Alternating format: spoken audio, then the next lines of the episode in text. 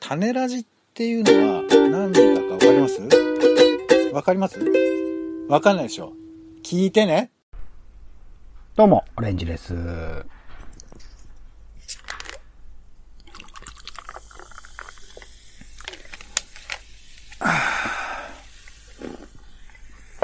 これはうまいな。ポンです。世の中全部歌にしよう、種ラジ。よろしくお願いします。よろしくお願いします。週刊ドラマ語り。毎週ドラマの感想や考察、ドラマをきっかけに思ったことなどを語っております。今回は最近の気になるアニメシリーズ特集ということで、テレビでね、やっているアニメもあれば、配信でやっているアニメもあればという感じで、いろいろな作品、アニメありますけれども、基本的にドラマだけ扱ってますけれども、アニメとドラマの違いってね、視聴者側としてそんなに違いを感じて見分けているのかって、そんなこともないとは思うので。いや、違うんじゃない？大きな、それは見た目としての違いはあるけれども、作品というかね、物語として受け取った時の違いってそんなにあるかっていうか、というところではあるので、ドラマの中の一つとして個人的にはアニメも捉えつつ、これからもこのドラマ語りでは紹介していければなと思っているのですが、一応その2021年夏アニメというところで7月から始まった作品が今、放送中のものが多かったりするんですけど、1個前の期ですね、春アニメのところで、あんまりこの種ラジの中でも紹介してなかったもので面白かったものもあったので、それをちょっと紹介しつつ、7月開始のアニメをね、メインで話していければなと思っているんですが、まずですね、今もまだ続いているので、不滅のあなたへという作品がやっています。Eテレっていうね、結構珍しい枠なのかな。Eテレのアニメ、枠っていうのは結構新鮮だったりしますけど、今も連載中かな、少年マガジンかなんかで連載中の、漫画の原作ということで、よくわからない、もともと球体だったものが、とあるきっかけで出会った少年で、少年とコミュニケーション、最初に犬になるんですよね。どんどんその球体のものが変化していって、その過程で出会っていった人の記憶であるとか、出会っていった人の姿みたいなものを記憶してどんどん変化していくっていう物語で、僕漫画が今一番好きぐらいな感じでハマっていた漫画ではあったんですけど、こちらの映像化においてはその変身する能力とかね、どんどん形を変えていくプロセスの表現がものすごく良かったりとか、音楽を含めて宇多田ヒカルさんが主題歌を務めるとか、すごくその絵も開始当初話題にはなったりしましたけど、そこら辺の音楽とか映像とか含めて総合的にすごくよくできている作品の割にそんなに話題になってない気はするので、これは配信でも見れるのかな、見られるビデオオンデマンドサービスもあったりすると思うので、興味があったらですね、今もまだ放送中ではあり、全然追いつけると思いますので、チェックしてみてみると面白いかなと思います。冒険譚ですね。結構時代背景とかも、いろいろなその国の歴史における、現実世界のね、国の歴史におけるエピソードとかを、もちろん全部創作ではあるんですけど、散りばめている感じがして、いろんな国の、成り立ちみたいなものも想像できるような作品にはなっているかなと思ったりします。結構壮大な。どこが好きなんですか、オレンジさんは。僕はやっぱり出会っていく中で、出会った人の記憶を蓄積するっていう、そこの本質的に、人間も、思い出の中で人が亡くなったとしても、そのままその人の心の中では生き続けるっていうことを具体的に絵として表現しているってところは結構グッときて、とあるきっかけで、過去に出会った人の姿とかを取り戻したりとか、逆に奪われたりとかってするんですよ。そこの、僕たちが普段していることを、SF 的な設定ではあるんだけど、具現化してくれてる表現っていうのにちょっとグッときてしまいますね。やっぱり人の物語、それぞれの出会った人との物語っていうところに毎回結構泣かされるんですよね、本当にね。うん、すごくそこら辺のプロセスとか描き方がよくできてる作品だなと思ったりしますかね。はい。はい。あとは、ちなみにポンさんこれ見てないですよね、不滅のあたりはね。見てますよ。見てました。今も見続けてるはい。なんか試験受けてるみたいだな。はい。いや。そうなんですね。どうする感想というか、どんな感想？いや、はい、いいと思います。いいと思います。ありがとうございます。一言でいただいた。ありがとうございます。なんかもっと俺、なんか、原作を知らないから、バンバン話が進むのかなと思ったら、結構、前の話だとか、が全部積み重なっていくんだなというふうに、と思っていましたけど。そうですね。今漫画で言うと14、5巻ぐらいかな？もうちょっといったかな？くらいなので、まだまだ先があるんですよ、今の。結構、毎回30分ぐらいのペースでやってるし、結構しっかり描いてるので。じゃあ、セカンドシーズンとかもあるかもしれないね。続くと思いますね。全然続くと思います。この先結構びっくりするような設定の変化というか、場面の変わっていくので。言っちゃわないでね、気をつけてね。はい。今、気をつけて言いました。はい。あとは、これも、僕これ最近見たんですよ。リアルタイムで一応録画をしてたけど見てなくて、オットタクシーという作品がありまして、これちょっと一見、なんて言うんだろう、びっくりするのは、登場人物たちが動物なんですよね。主人公が、セイウチみたいな格好をしているキャラだったりとか、周りにゴリラみたいなものがいたりだとか、なんかいろいろな動物たちの世界の話のように見えて、特に動物だからこそみたいな、ビースターズとか、ズートピアみたいな、そういうものが表現されるわけでもなく、なんかキャラクターとしての動物みたいなもので、描かれていく話。主人公タクシー運転手なんですけど、とあるきっかけで、事件ですね。若い女の子が、いなくなるという事件に、オドカワというのが巻き込まれて、そこに、警察であるとか、ヤクザであるとか、いろんな芸能事務所であるとかね、なんかそういうもの、ちょっとうさんくさいというか、一癖も二癖もありそうな人たちが絡んできての物語なんですけど、これ、ストーリーとしてね、これが、その失踪事件っていうのはどういうものなのか、小高はどういうふうに関わってるのかっていうところの謎解き要素もありつつ、僕は結構会話が面白いんですよね。なんか、なんて言うんだろうな。ちょっと、そんなにキャラクター、主人公のキャラクターは、花澤夏樹さんでしたっけ？結構最近人気のね、声優さんがやってるんですけど、すごくテンションが低いキャラクターなんですよね、小戸川っていうのは。そのテンションが低い小戸川と周りの人が喋ってて、小戸川がちょっとボソッと相手の言ってることに突っ込むみたいなところを見てるのがコメディ的にも面白かったりとか、いきなりラップ調で喋り出すやつが出てきたりとか、なんかそこら辺の会話の妙みたいなところがすごく気持ちいいし、音楽的にもどちらかというとヒップホップ系の人たちですね。パンピーとかおむすびとか、そこら辺の人たちが作っているヒップホップ的なリズムで全編、物語が描かれていくので、音楽的なものとセリフ的なところのリズムですねの部分がすごく楽しい作品であり、最後までそのミステリー的なところの訴求力はありというところですごく楽しませてくれる。しかもその描かれるのが基本的に動物のキャラクターっていうところがすごく、面白い作品でしたので、これはちなみにポンさん見てました？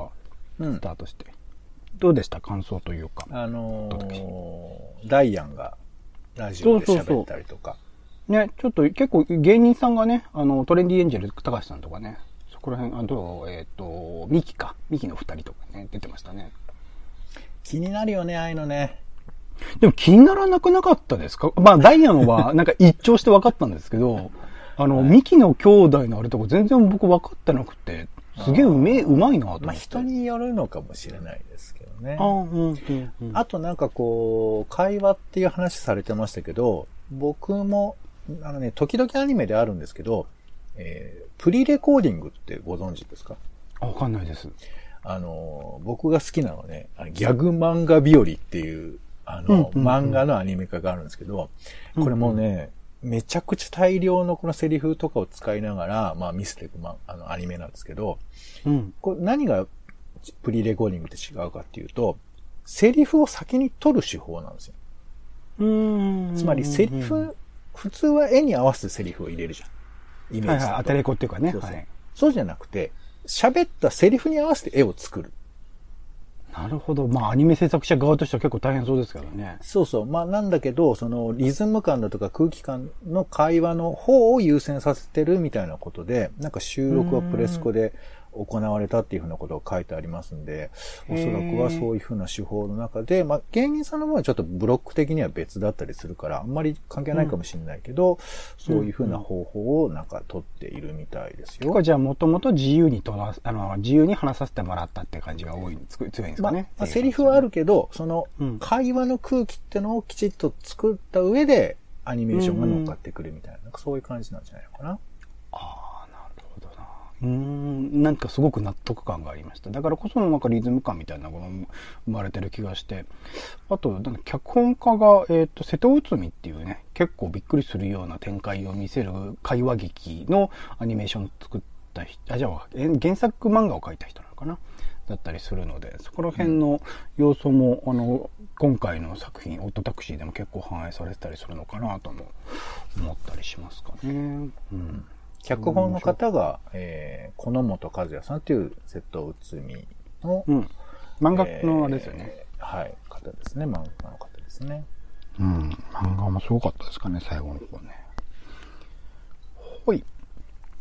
あと、まあ、ここら辺話題になった作品でもあるのかな。ゴジラシンギュラポイントですね。うん、今これネットフリックスだけで見られるのかな。まあ、いわゆるゴジラシリーズの最新作と言っていいのかな。ちょっと違うまた、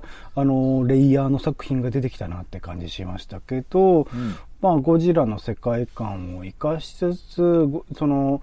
まあ、今までみたいな、そのゴジラの登場の仕方はしなくて、いきなりこう、公害のようにというかね、ラドンが大量発生したりとか、いきなりなんかゴジラ的なもの、キングギタラ的なものが現れてくる。でも、特にコミュニケーションとかあるわけではなく、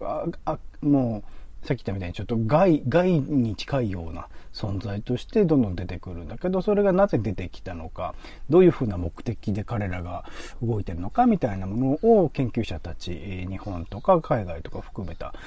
研究者たちで解き明かしていく物語だったりするんですけど、まあ、設定がね、結構複雑なことになって、まあ、円城父さんという、小説家さんが一応全体的な脚本を担当されていて、まあ、キャラクター自体はね、すごく可愛らしいキャラクターが多くって、その、これもまた今までのそのゴジラのイメージとはだいぶ違うものだったりするとは思うんですけど、そこら辺のアンバランスさも含めて、見てる側としてはすごく楽しいし、その、なんか難しい話をされてるんだけど、それを聞いてるのもなんか、気持ちいいというか、そこに、なんだろう、一応考察、考えているプロセスとして多分作り手としては嘘はない作り方をしてくれているので、適当ではないので、そこら辺もなんかついていきたいなと思わされるで続けて最後まで迎えて、で結局僕自身はどういうことだったのかなってよく分かってないんだけど、物語、アニメーション作品としてはすごく楽しかった。キャラクターが、ね、ジェットジャガーという昔のゴジラでは出てきたロボットのキャラクターとかがすごいかわいいキャラクターになっていたりとか、そこら辺のところが楽しかった作品でしたね。うん、これポンさんどうでした？ゴジラシンギュラーポイント。いやこれはね、まあなんかゴジラってついてるだけで見ちゃうタイプの人間なもんですから。あれ見ましたちなみになんだっけ？あれ見てない。一個あれを見てないんだ。うん、そうかアニメシリーズねありましたけど、なんかもっとリアルまああれよね、シンプルにやっぱこうゴジラが基本的な魅力であるところに特撮がないっていうのがうん、そもそも僕はまあピンとこないところではあるんですけど。アニメですからね、そうですね。うん、そうそうそう。で、まあ僕も頑張って、8話まで見たんですけど、そこで止まっているっていうですね。うんうんうん。はい、ゴジラが出てきてないところまでぐらいですか。感想としてはどうですか？いやー、なんか、なんだろうね。なんか、ゴジラじゃなくてもいいのかもしれないっていう気もしちゃうし。でもゴジラ、今まで歴史でずっと描かれ続けてきたゴジラだからこそなんかいろいろ考えることができたってところもあるんかなと思いましたけどね。まあそう。いきなりあの設定ぶち込まれても困っちゃうな、みたいな。うん、そう、だから、みんなの想像力とか二次創作だとか、まあ、様々なゴジラの可能性が、うん、だって、いわゆる実写のゴジラだって1作目と2作目は全然意味違うし、まあ、いわゆる昭和シリーズとか平成シリーズとか、うん、もう全く考え方も全部バラバラな世界観なのが存在してるっていう中での、うん、まあ、意味でのシンギュラポイントはわかるんですけど、うん、まあ、だからね、そういう意味ではゴジラさんの方がやっぱ、でかいよね。何でもいいよって受け止めてくれてるから、これがあるっていうことだとは。最初に作ったゴジラの、だから改めて偉大さを感じますよね、やっぱりね、背景として。そう、まあ、てか、やっぱでっかいね、怪獣っていうのがすごいんだよね。多分。やっぱすごいですよね。なんか一番新しいスーサイドスクワットですか？映画でもなんか怪獣出てくるらしいですからね。怪獣すごいですね。うん、まあまあ、でもね、ちょっとそこにあぐらをかきすぎないでほしいっていう気持ちもありますけどね。まあ、ゴジラシリーズはね、シンギュラーポイント含めて多分、これからも作られ続けるとは思うので、その都度一応チェックして。でも、シンギュラーポイントすごく、その前のドラマシリーズとかに比べると僕は身近に感じられて面白かったので、この路線もいろいろ探求してほしいなと思いますからね。途中だからわかんないけど、やっぱもう一足踏み込んでほしいんだよね。なんか理屈を回してるだけで終わっていくような気がするから、うんうん、なんかちょっとそれって、まあ作り手はいいんでしょうけどって感じがちょっとしちゃうんだよね。まあまあ、はい、まあでもある種の世界系でもありましたよ、この作品は。なので、うん、広げっぱなしでもなかった感じではありました。ちょっと頑張ってみます。うん。あとこれはポノさん好きだったんじゃないですか？ SSSS ダイナゼノン。はい。ねえ。これ僕よくわかんなかった。僕だから1個前の何でしたっけ？ SSSS、なんとかマン。はい、みたいなやつ。グリッドマンですね。グリッドマンみたいなやつは、はい、あんま見てなかったので、ちょっとだけ見たんですけど、はいはい、なんか高校生たちが、よくわかんないけど出てくる怪獣、しかも怪獣がなんか、機械的な作りをしている怪獣、なんかいわゆるゴジラ的なもんじゃなくって、可愛げがないキャラクターたちで敵が現れて、それと高校生たちが組んで作るなんかロボットのバトルを毎回見せ続けられる。なんかその、いろいろね、高校生たちのトラウマというかね、過去の背景とか、そういうものが、その、全体としての怪獣の表層とか怪獣の表現になんか、現れている感じはしたんですけど、うん、なんか毎回、歌ですか？独特の歌がかかりながらのアクションシーンを見せられるというか、なんだろうなと思いながら見た。すごいね。見せられる連発だね。なんでこんな作りをしてるのかなっていうのを思いながらずっと一応一通り見続けたんですけど。そうね、これはどうでした？ポンスさんは。楽しみ方というかね、これはどういう楽しみ方をすればよかったんだろうか。そうだよね。まあ、もともとこれは、なんかほら、庵野秀明監督たちが企画してたアニメーター、はい、企画展みたいななんかイベントがあったじゃないですか。はいはいはいはい。ジブリとかのやつですよね。ジブリの人が題字を書いてた、はいはい、イベントがありまして。まあ、宮崎さんも書いてたから。そう、ネット上で、まあ、様々に、その、なんていうかな、お試しのアニメーションを、まあ、みんなで公開をし合って、うんうん、まあ、アニメの発展だとか、クリエイターを育てるみたいな、そういうやつがあって、名前を調べていただければ。うんうん、で、そこの中にあった一編で、グリッドマンっていう、ウルトラマンシリーズを作ってたつぶらえプロが作った、まあ、特撮シリーズがあって、うんうん、でそのグリッドマンをアニメ化して、まあ、その短編を作ったんですよ。うんうんうん、そのまあグリッドマンでまあ要は結構マニアックでウルトラマンじゃそもそもないわけですよ。うんうん、だけどまあ特撮もので。で、その、電脳世界っていうところで戦うっていう設定の物語なんですよ。電脳世界、うんうんうんうん、だからまあその電脳世界に入り込んでみたいな、なんかそういう戦いをするんですけど、うんうん、でその特撮感をアニメーションにどう生かすかみたいな感じで、まあ前のシリーズの SSSS グリッドマンは作られてて、だからその、うんうん、ちょっと足元から煽るような絵柄だとか、巨大感がちょっと出てるっていうんですかね。でその街の壊れ方だとか、ちょっとスローモーションにこう、敵とグリッドマンが戦うみたいな、そういう風な感じだとか、いうのがまあ割とポイントなのと、あともう一個は、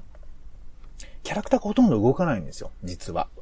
動かない？そう。いわゆるアニメーションだったらもっと、喋ってるシーンとかでこう動きあったりだとか走ったりとかするんですけど、止めだとか声だけのシーンとかで、その雰囲気というか、その青春のなんて空白だとか、あとまあ、狭い世界だとか、あと、絵として、まあ、空を眺めてるとか、なんかそういう風なことを使いながら会話劇を見せるっていうのがあって、まあ、この多分2面なのかなが、まあ魅力だったやつなんですけど、で今回はまあロボットアニメ的なもの、多分特撮ロボットアニメみたいなところとかが加わったりとか、まあしているんだと思うんですけど、前はだからその喪失みたいなものとか、空虚な世界で何か戦うっていうモチベーションぐらいないとやっていけないよみたいな、なんか退屈だから、まあ事件を起こしちゃったみたいなことはね、よく言葉として使われますけど、そういう風なものと、まあグリッドマンの世界観を結構、直接的にジョイントさせてたので、まあ考察班的にも楽しかったりもしたし、っていうことがまあ盛り上がったんですけど、ここまで説明ね。で、感想ですけど、俺もそんなに面白くなかったね。これはやっぱその前のシリーズ、グリッドマンとは結構大きく違う感じですか？いや、基本構造は似てるんですけど、なんかその、よくわかんなかったんだよね、その、ロボットの合体の魅力ってのもあるんだけど、例えば俺みたいなおっさんから言うとですよ、変形が、合体変形ロボなわけ。4体のメカが合体をして、さらに変形するみたいな。で、それぞれも、個別に合体したり、新パーツがくっついたりとかして、そういう、まあ、ちょっと前の80年代、90年代の、まあ、勇者シリーズとか言われてたような、サンライズが作ってたような、そういう、まあ、いわゆる、スーパーロボット的な、合体にみんな燃えるわけ。なんかこう、次、合体したなとか、なんかそういう風なことで盛り上がるんですけど、ちょっとそれが、まあ、かっこよくはあるんだけど、なんか必然性があんまりないっていうか。そうですね。そうですね。せっかくパワーアップ、いや、もう初回からさ、フルパワーアップしちゃうわけ。かなりの意味で。そう、わかるんですけど、かっこよく見せ、あとまあ、そこはそんなに重要じゃないよっていう趣旨もわかるんですけど、まあ、こちら側としては、ロボット出してんだから、そうですね、日本アニメ見本市っていうやつですよね。さっきのね、タイトルね。そ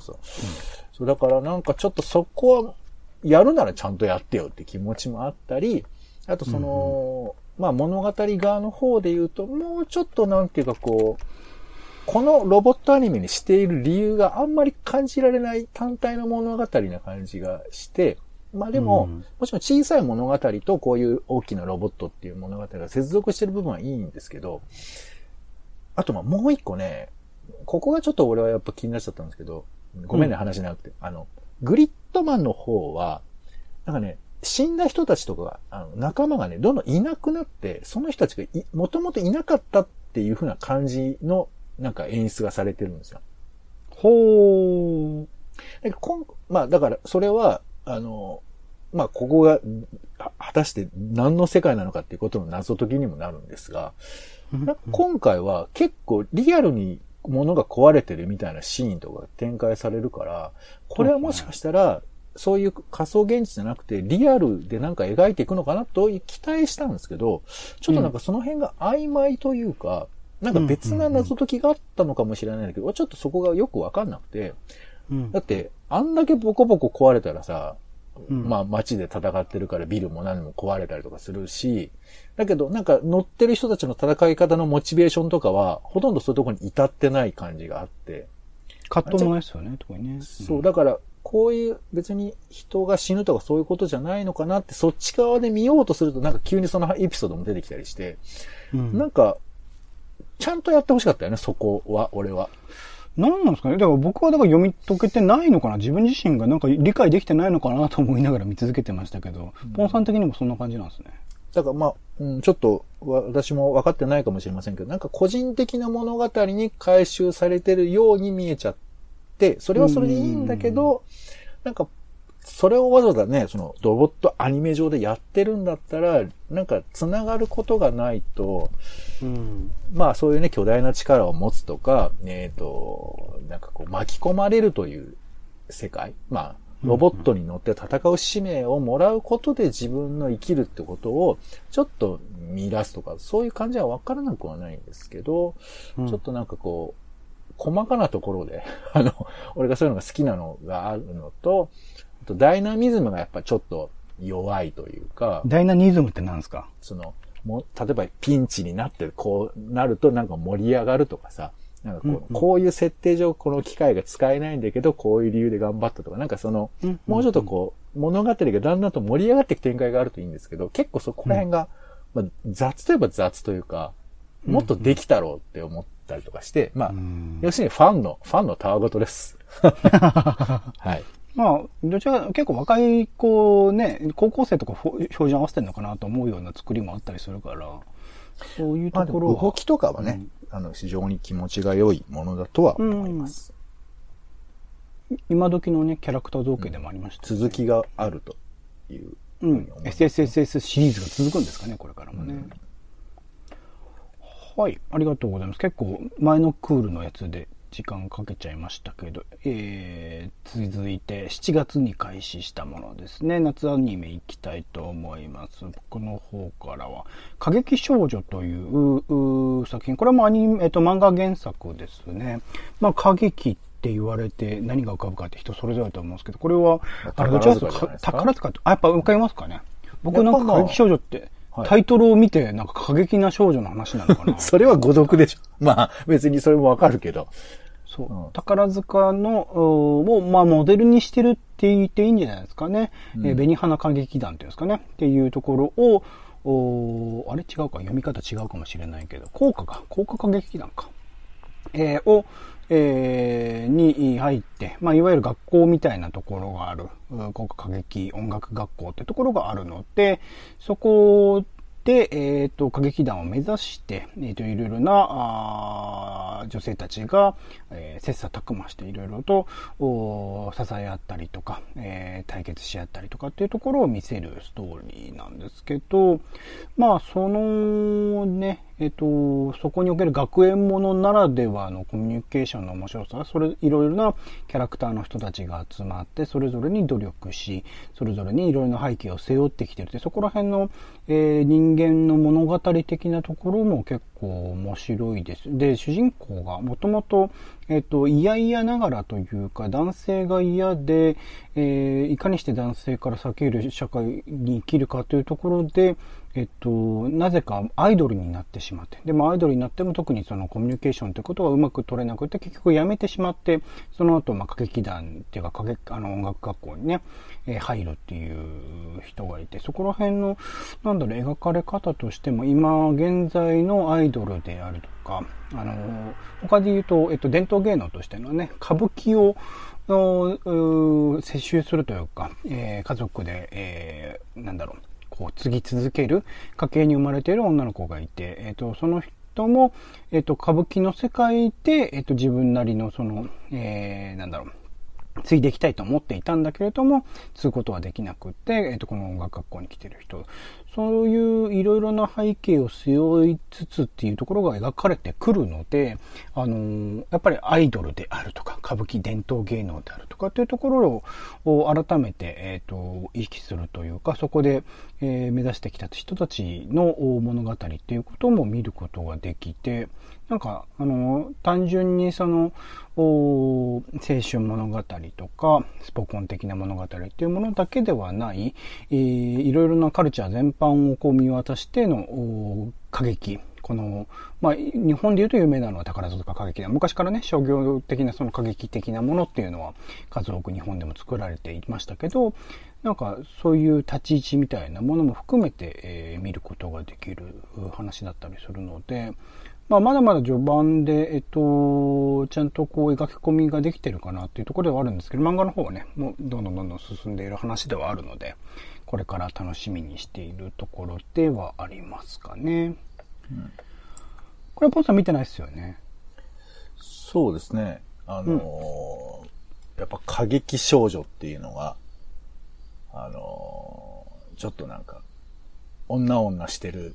だけで済ませるみたいな感じがして、タイトルからするとね、なんかイメージとしてあんまりこうアニメに慣れてない人っていうか、うん、一元さんがこう聞かれるタイトルっていう感じ。なんか軽音とかね、このひらがなでいろいろと、ちょっとその、萌え系って言っちゃうとなんだけど、そういうものだって思われてしまいかね、全然そういう話ではないですかね。どっちかというと、でも予告編とかを見ると、まあ青春群像なのかな、みたいなのとか、いうのはわかりますんで。少女漫画よりですね、極めて描写としては。まあ、原作があるんだもんね、確かに。あ、そうです。原作漫画があって。だからね、まあ、松竹歌劇団の、ことを思い出しながらですね。そうですね。あんまり覚えてるって人、記憶にある人そんなにいないと思いますけどね。そうですか？淡路恵子さんとか、はい。ちょっと世代が分かれるかなっていうところ、ね。倍賞光子さんとか。はい、ありがとうございます。はい、どうぞ。で続いてサニーボーイですね。こちらも今現在配信中でもあり、テレビでもやっているってことですね。これは結構なんか変わった話というか、僕は事前になんか想定していた、なんだろう、おしゃれな感じのアニメーション、まあおしゃれでなくはないんだけれども、なんか青春、まあ高校生をね、自負にした作品ではあるので、なんかすごいクールな感じのアニメーションなのかなと思いきや、なんかいきなりこう、違う次元に高校生たちが漂流する話なんですよね。まあまさしく漂流教室みたいな話、梅津和夫先生ですよね。こうになっていて、なんかその漂流する場所がどういう場所なのかもよくわからないんだけれども、その漂流したらいきなりそのそれぞれの、高校生たちが超能力みたいなのを持って、それぞれその持ってる超能力っていうのは全然違うんだけど、そういうものを駆使して、自分たちでそこのよくわからない場所で生き延びたりとか、逆にその能力を持ってるがゆえにいろいろと対立が起きたりとかっていうところの、いかにしてその環境で生き抜くか。まあ、まさしくなんか高校のサバイバルというかね、いかにしてその中で生きていくっていう、現実としての場所ではあるとは思うので、そこら辺を描いてるとか、そこら辺を SF 的な設定で照らしてる作品でもあるんだろうなと思いつつ、なんだろうな、この描かれてるものはっていうことをこっちもなんか見ながら、どういうことを描きたいのかっていうのが、今のところまだ真意がつかめないまま、第4話かな、第5話かな、ぐらいまで言ってる感じで、でもなんかどうしても見ちゃう。なんかその絵柄としてね、すごくなんていうの、シンプルというか、あんまりこうキャラクターの表情とかをこう描き込むようなアニメーションの表現ではないだけに、みんな何考えてんだかよくわかんねえみたいな感じのまま、裏で絶対なんか考えてるなっていうことをこう邪推しながら見続けるっていう、なんか、不思議な作品だなっていう感じがあるんですけれども、ポンさんどうでしたか？こちら見てみて。なんか、あ、すごい、いいな、サニーボーイっぽいですよ、今。セミの声が一気にしてきました。そうなんですよ。はい、東京の8月11日はセミが鳴きまくってますけど。すごいいいですよ。こんな感じですよ。いや、僕はあんま詳しく調べないで、なんかこう、気になるアニメいくつか上げたうちの1個で、何にも知らずに見ちゃったんですけど。いやー、まあちょっとおしゃれって言っちゃうとなんだけど、まあ江口久志さんが原案なんだよね。で、まあ江口久志さんの実際彼が書いた漫画のなんか表紙とかも、すすめあ、ストップひばりくんかななんかがちらっと出たりしてますけど。うん、スネッパイレートはだいぶ違うやつですね。はい。鴨川さんのやつですね。はい。で、その、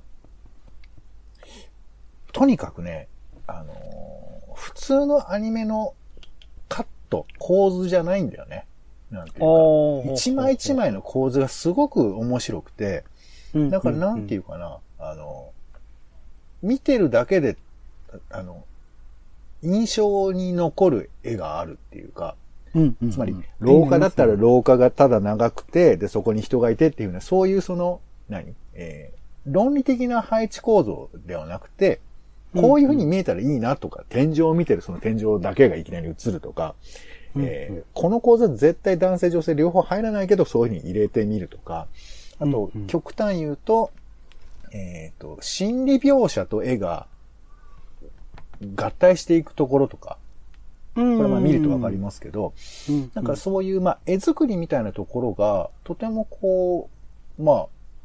これ原作ものじゃないんだけど、そういうふうなことができてるんで、これ多分、もしかしたら江口さんの意向とかもあるのかもしれないですけど、すごくそのカットがかっこいいなとか、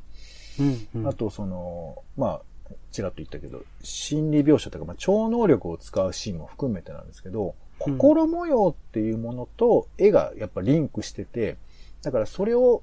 簡単にファンタジーと呼んじゃうと僕はつまんないと思ってて、やっぱ、絵も空間も出てる人たちの心とか、まあ、ちょっと古いですけど、巨人の星とかだと、それぞれの喋ってる人たちの背景に巨大なクジラと、虎か竜かなんか現れるみたいな、そういうのがよくあったりするわけですけど、実際出てるわけじゃないじゃん。そんなの。心象表現とかね。そうそう。そういうこと込みで、まあ、このアニメはそんなに直接的ではないんですけど、そういう風なこととかが現れるってすごい俺は面白い。やっぱアニメならではっていうか、アニメしかできないことだから、まあそういう心理描写が絵として現れるっていう魅力だとか、まああと一番僕が好きなのはやっぱ緊張感だね。このアニメ緊張感ね。はい、何が次起こるかわからない。まあ僕はちょっと最近緊張感病にかかってるんで、本当怖い怖いって気持ちではものも見ちゃうんですけど、とにかく次に何が起こるかっていうのは、これ多分セリフ回しとかにも結構関係してると思うんですけど、なんか脚本上次に何が起こるかっていう風な定番の布石みたいなものとかをあんまりこう置いてないので、まあ、その辺で言うとずっと緊張感が あるものだから、まあ、だんだん2話3話でね、慣れてくるとは思うんですけど、その辺が僕は、このアニメが、なんかちょっと見逃せない気持ちになるというか、なのかな。で、なんか結構具体的になんかね、いいとこいっぱいあるのよ。例えば、動きが、キャラクターがスッと動くところに、これね、斜線が入ってたりするんですよ。多分漫画表現はそのまま使ってると思うんですけど、そういう風な、ちょっとその、描き方の癖みたいなものを、まあ、再現したりだとか、あと俺の大好きな、遠くのキャラクターはリフォルメして描くっていうのを結構やってるんですよ。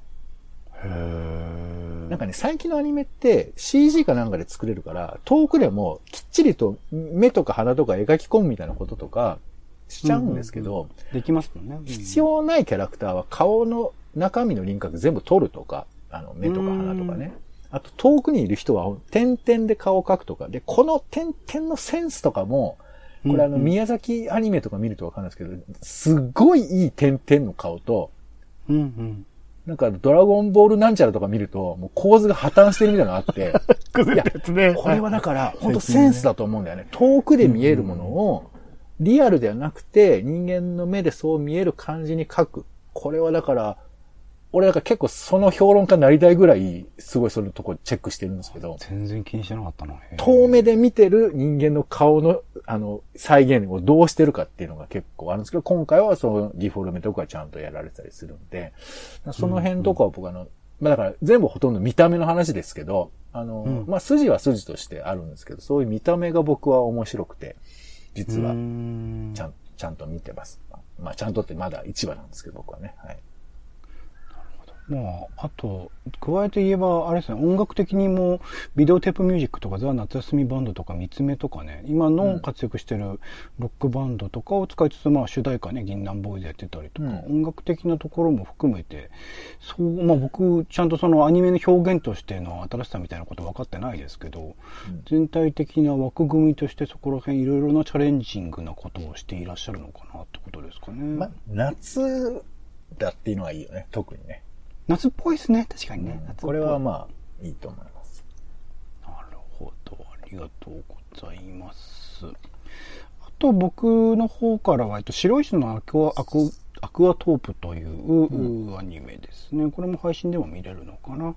まあなんかもともとアイドルかなんかをやっていた女性がとあるきっかけでその夢を諦めて実家に帰ろうと思ったんだけど、実家の方はいろいろと面倒くさいことがあることが電話で分かったから、とあるきっかけで沖縄にねポンと行ってみて、でそこで沖縄で出会った水族館の物語というか、うん、そこにで、館長と名乗っているんですけど、そのガマガマ水族館という場所にいる、まあ、女子高生とのなんか関係性をこれから先描いていくのかな。でところどころなんか沖縄モチーフというか沖縄ならではの音楽とかね、キャラクターとかが出てきたりする、まあ、ちょっとその沖縄っていうものを描くにあたってのいろいろとその複雑性みたいなのがこれからちゃんと描かれていくのかなっていうのは今のところ1話ではちょっとよく分からなかった、人の表彰としての沖縄をある種使ってるだけなんじゃないかとちょっと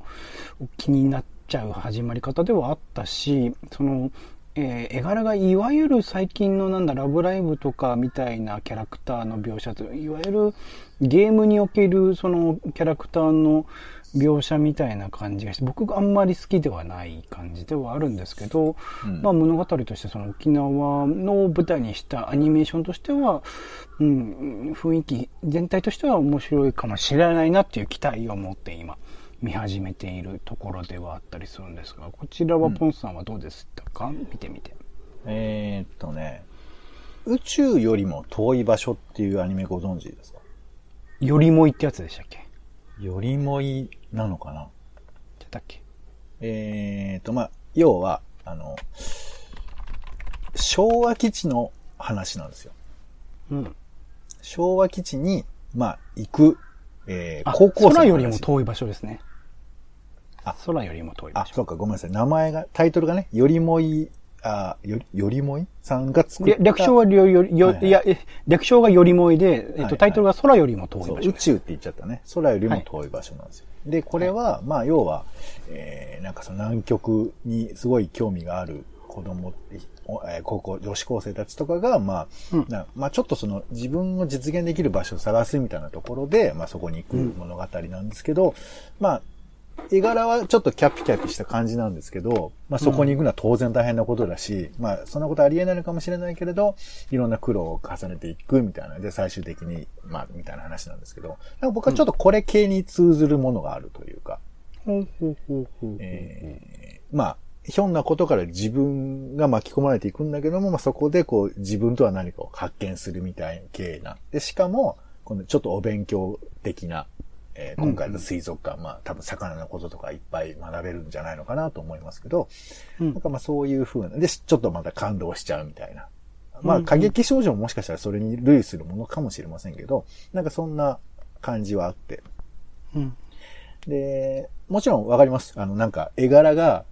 欲張ってる感じとかすごくわかるんですけど。欲張ってる。うん、そうですね。僕はね、なんか、いわゆる、いや、イメージとしてのなんか、本当も、うん、ガチャ系のやつの、ガチャ系の。まあまあね、アイドルマスター的な感じはあるのかもしれないですけど。うん、でも、俺がちょっと、まあ、これ考えすぎで思うのは、多分冒頭ね、なんか事務所から出てくる主人公の女の子に、わーっと、後輩の女の子が、私のせいでいな、はい、すいませんみたいな感じで声をかけて、うん。私が活躍しちゃったからって言ってましたね。めちゃくちゃ怖くないここのシーン。いや、まあ、オッドタクシーとか見てるとすげえ怖いですけどね。アイドルが、先輩アイドルなのかな、うん、を、その時に、私のせいですいませんって言ってる時はもう完全にもう笑ってる時じゃん。怖いですよね。確かにね。まあわかんない。そういう描写じゃないかもしれないけど、俺は多分これ、そうなのかもと思って。で、その月に沖縄にね、行くシーンで、実家に帰ります。盛岡かなんかかな。で、そしたら想像するわけ。なんか、励ます会をやるよって言われて、電話の声を聞いて、主人公が、おじさんたちに釈をしてる自分がパッと思い浮かぶわけですよ。いわゆる、無理無理ってやつね。そう。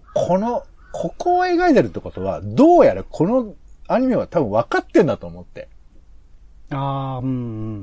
ん。だから、人の憎悪とかいう風なものとか、まあ、あとその嫌な社会とかっていうようなことと、どうより、なんかこう、自分の中でこう、納得するかみたいなこととか、うん。っ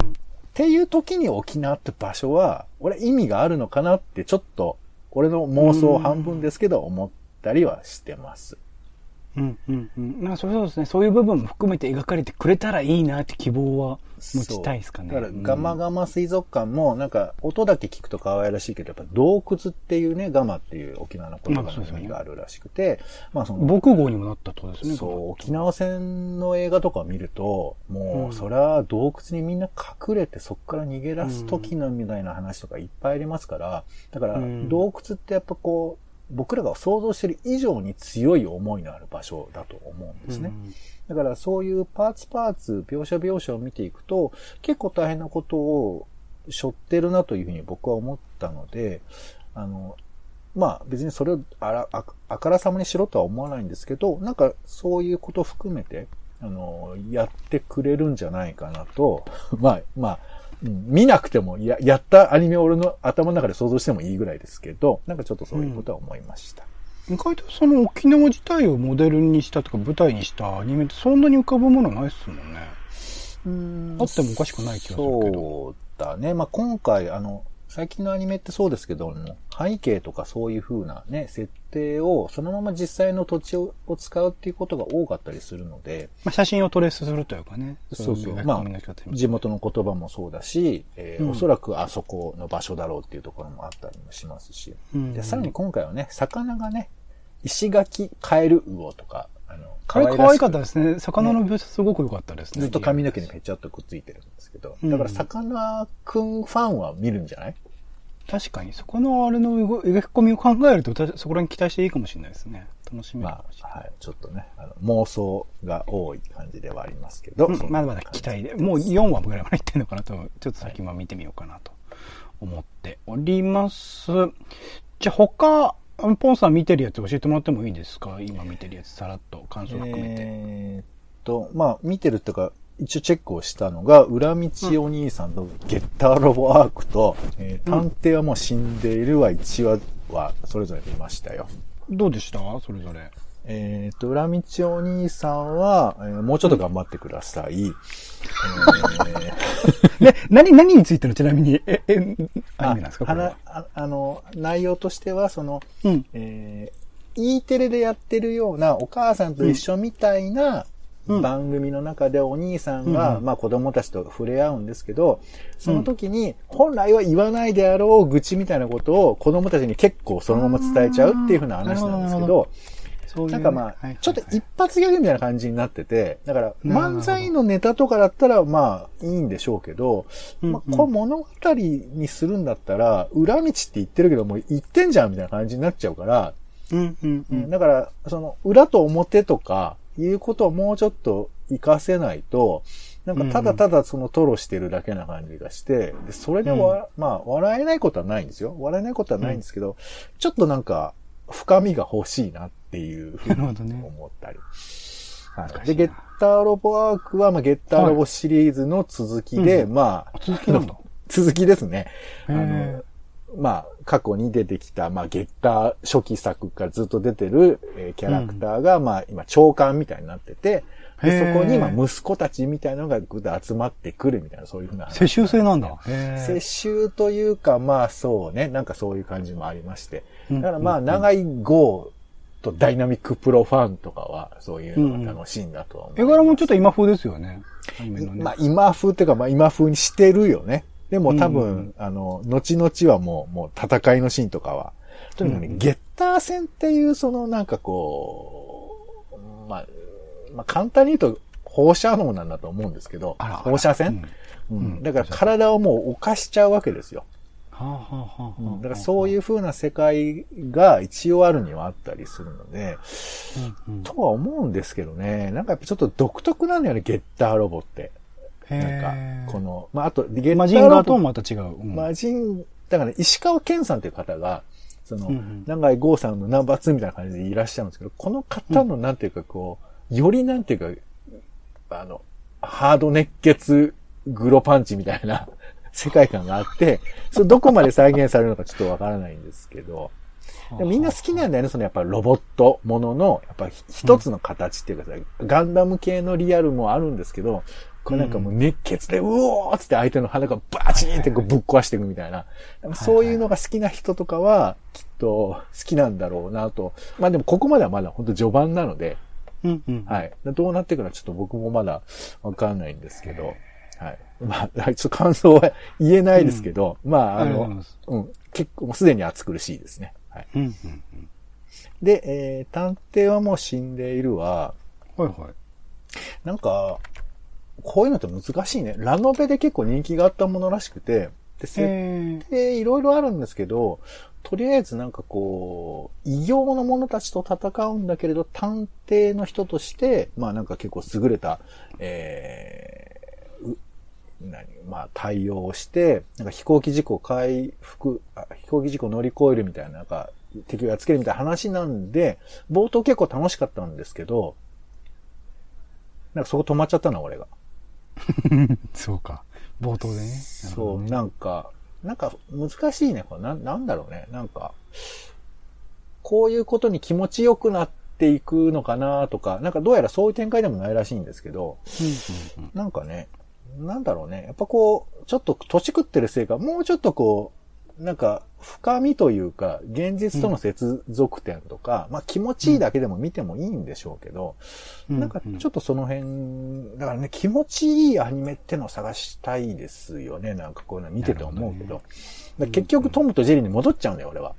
トムとジェリーの気持ちよさ。確かにね。そうそう。これは気持ちいいからね。はいね、まあ、そんな感じですか。はい。なるほど、ありがとうございます。まあ、そんな感じで今の時もいろいろなアニメーション作品放送してます。配信でもね、今見られるってすごくいい時代だなと思いますけど、何かしらネットフリックスなり、Amazon プライムビデオなり、Unext なり加入してると見れる作品が多かったりするのでチェックしてほしいですし、他にね、配信アニメで僕見てるので、スターウォーズのアニメーションシリーズ、これまあいろいろとそのクローンウォーズとか見てないとついていけない要素がいっぱいあったりするので追うのめちゃくちゃ大変なんですけど、バッドバッチっていうね、そのクローンたちの中からまた違う、突然変異みたいなのが出てきて、全然わかんないね。既存の帝国側とのね、バトルを繰り広げる。ゲッターローみたいなもんだね。これちなみにバッドバッチについても、ゲッターローみたいなのかな。バッドバッチについてもシーズン2が決まってるので、うん、もう今の時点で13話ぐらいあるんですけど、その先にさらにまた12話とか続くのかと思うと、結構追うの大変だなと思うんですけど、スターウォーズのあれもあったりとか、あとモンスターズインクってね、まあ、ピクサーアニメのものの別枠というかスピンオフみたいな感じでモンスターズワーク。まあ、こちら、モンスターズインクほどこう物語の作り込みちゃんとしてないので、キャラクターが可愛いなみたいな感じで見てるんですけど、そういうもの、モンスターズワークというシリーズもディズニープラス続いてますし、あとスマッシュというね、チャンネルでやってる暗黒家族わらびさんというサザエさんを悪質な感じでパロディにした、まあ縦画面で見せるアニメーションという表現としては面白いなと思います。まあふざけまくっている、毎回5分くらいかな、のアニメ作品があったりとか、いろいろとシリーズとしても配信だけで見られるようなものもあったりするので、そういうものも含めてですね、まあドラマと同様に、アニメでも興味全部見ていくんですか？一応、今回僕の方で紹介したその過激少女、サニーボーイ、白い砂のアクアトープあたりについては見続けていこうかな。というかスケジュールでね、毎週恒例でこの日に見ようっていうのを入れてるんで、それチェックし続けていこうかなとは思ってますけどね。うん。まあ、ポンさんも、